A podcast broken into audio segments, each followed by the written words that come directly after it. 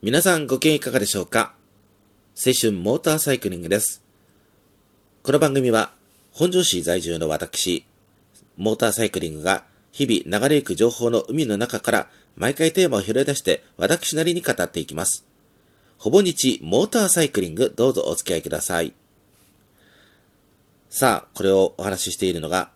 2019年10月18日金曜日の朝午前5時38分でお話をしております。午前の朝の早い時間でお話をしておりますけれども、10月から秩父郡の新しい会社に転職をいたしまして、ちょうど2週間経過して、えー、っと、3週目今、過ぎようとしておりますかね。10月の18日ですので、3週目がもうすぐ終わろうというところでありますが、まあおかげさまで仕事のストレスはだいぶ軽くなりまして、人間関係もそんなにややこしい関係はありませんで、まあ、細かいことを言ってくる人はいないわけじゃありませんが、で、仕事の注意も受けたりしますけれども、なんと言うんですかね、あの、前の職場にありがちだった、ヒステリックに声を上げたりとか、いう人はいませんし、癖のある人もそれほどはいませんので、まあまあ働きやすくてよかったなというところで、えー、時間も決まった時間に始まって決まった時間に終わりますし、えー、いわゆるその、なんていうんですかね、えー、夜勤がありませんので、その部分はだいぶ体楽になりましたね。きちんと寝れば疲れが取れるようになりましたからね、えー、その辺は、えー、ありがたいなと思っておりますけれども。はい。えーと、それからですね、えー、前のトーク、だいぶ前の話になりましたけれども、そこであの、消費税の増税の前にパスタが駆け込み駆け込みで、えー、売れているという話をしましたけれども、よく考えたら、よくよく考えたら、食料品は軽減税率で8%の据え置きなんですよね。だから、消費増税の前にわざわざその駆け込みで買い込む必要はそんなになかったはずなんですけれども、それでもね、あの、パスタが売れていたというのはね、あの、事実なんで、そこだけはお伝えしておきたいと思います。ただ、一つ補足をするならば、今申し上げたように、食料品は軽減税率が導入されておりますので、慌てて増税前に駆け込みで買う必要はなかったなと、これは自分への反省も込めて、え、申し上げておきますが、補足をしておきますが、さあ、今回はですね、えー、なぜ車のドライバーは夕暮れ時にギリギリまでライトをつけないで粘るのかと題してお送りをしてまいります。ちょっと長いタイトルになりましたけれども、え、これで語ってみたいと思います。えー、皆さん車に乗ってらっしゃる方が多いと思いますが、その中で警察から呼びかけで、夕暮れ時は早めにライトをつけるようにしましょうというふうに言われておりますけれどもね。ですから私なども暗くなったなと思ったらスモールランプをつけて、あとはフォグランプも併用して早めにつけるようにはしてるんですけれどもね。ただこれはあの、夕暮れ時にライトをなかなかつけないドライバーの方が非常に多いんですよね。これはあの、9月まで高崎の職場に通勤をしていた時も、10月になって秩父郡の会社に通勤するようになっても、どっちでも変わらないですね。どこ行っても同じですね。夕暮れ時に他のドライバーはなかなかライトをつけませんね。もうね、死んでもつけるもんかっていう思ってんじゃないかっていうぐらいに、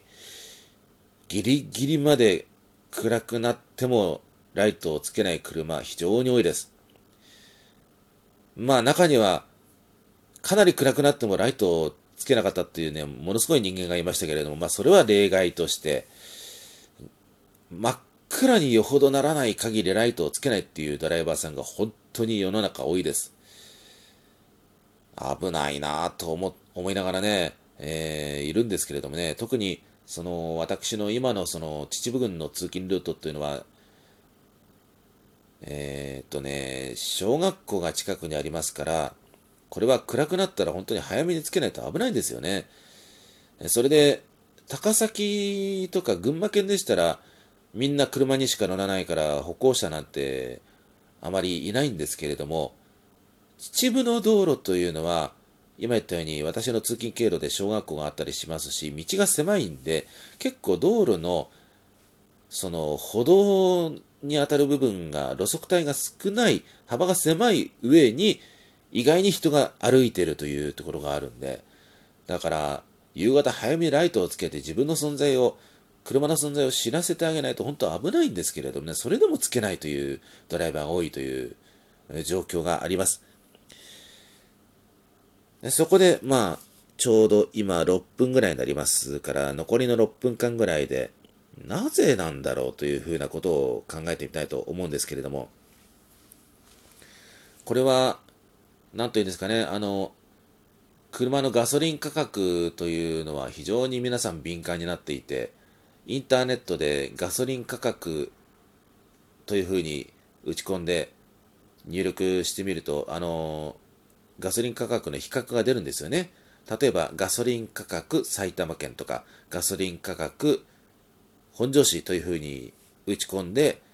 えー、スマホやタブレットで検索をかけると、ガソリン価格の比較サイトが現れましてね、それが消費者の投稿情報によって、えー、ここはいくらですよという情報が集まってきて、その値段の安い順にこう表示が出てくるというふうな、え、そういうものがあるんですけれども、そういうふうにして1円2円安い、少しでも安いスタンドを探そうという皆さんの意思の表れだなというふうに思いますよね。それはそうですよね。あの1円でも2円でも安く入れて、え、経費を少しでも浮かそうと、浮かそうというところがあるんだと思いますけれども、それはつまり合理的な判断ですよね。その合理的な判断が行き過ぎてるんじゃないかなというふうな気がしますよね。あの、なんて言うんですかね、あの、セルフのスタンドでガソリンを入れる方が私も含めて多いんだろうとは思いますけれども、意外にその、人がいるスタンドで給油なさる方もそんなに少ないわけではないんですよね。やっぱりその、転職した今の会社で給油するシーンというのがね、私、その送迎の同行に行った時に、一緒に同行した時に、スタンドに寄った時は、それは、人のいるスタンドに確か寄ったなという記憶があるんですよね。ですから、あのいくら経費が安くても、そのセルフのスタンドを使わない会社もあるんだなというふうに思いました。これはあの、前の会社、前の前の会社からも、今思えばそうなりますね。えー、前の、前の高崎市の、えー、会社では、もう値段の安いセルフのスタンドで入れるのはもう当たり前になってましたけれどもね、もう前の前の会社というのは本当にね、えー、経費、経費、経費ってやたらね、経費ばっかり、えー、うるさい会社だったんで、えー、それはセルフのスタンドもなんだろうと、ガソリンを会社の車に入れるときはもうセルフでもう構わないから安いところを使おうというような方針があったようですけれども、でもこれは部署によって違いましてね、ショートステイの部署に前の前の会社に回った時がありましたけれども、その時はやっぱり人が、えー、っと、一応いましたね。セルフだけど人がいましたね。で、値段もそこまで、えー、安さにこだわってたわけじゃなくて、やっぱり職場に近い決まったスタンドで入れようというふうな方針だったんで、やっぱり部署にもよったのかもしれませんけれども、ということなんで、会社によっても部署によってもまちまちなんだろうとは思いますけれども、必ずしもセルフでなくてもというところがあって、会社に近いスタンドで入れようという傾向は少なからず見受けられるわけなんで、そういうことですから、会社でもそうなんですから、個人の人でも必ずしもセルフでばっかり入れる人じゃないな。そういう人ばっかりじゃないなというふうなところがありますのでね。だから、どうして、そのガソリン価格にこだわるあまり、1円2円にこだわるあまり、夕方ギリギリまでライトをつけないようにして、電気代を、ガソリン代を少しでも浮かそうというのが過ぎるんでしょうかね。この根本的な、根本の原因がちょっとわからないんで、なんとも言いようがないんですけれども、ねそこが分かれば苦労はしないんですけれども、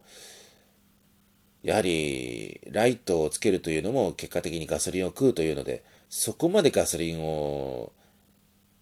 使わないように切り詰めようというのが過ぎてるというのがね、えー、結論的な言い方になりますかね。それがなぜなのか、根本的な理由がやっぱりこんだけ10分考えてきてもわからないなというのが実際ですが、まあこれは最後に去年の冬だったかな。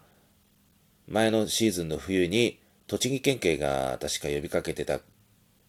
フレーズをご紹介して締めたいと思います。16時だよ、一斉点灯というふうな、えー、そういうフレーズが確かありましたね。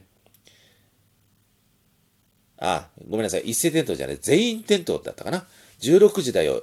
全員点灯というふうな、8時だよ、全員集合というドリフの番組に引っ掛けて、16時だよ、全員点灯というふうな、一斉点灯だったか全員点灯だったか、ちょっと記憶が今ちょっと曖昧だったんですけれども、16時だよ、全員点灯というふうな感じで、全員集合に引っ掛けて確か栃木県警が、えー、前の冬に呼びかけていた記憶がありますが、そんな感じでね、早め早めで小さいライトでもいいからつけてね、自分の存在を、車の存在を人に知らせるということはとても大事なんで、えー、私も注意していきますが、皆さんも注意していただければと思います。さあ、お時間が来たようです。えー、最後までお聴きいただいてありがとうございました。今回はこの辺で失礼いたします。皆さんごきげんよう。さようなら。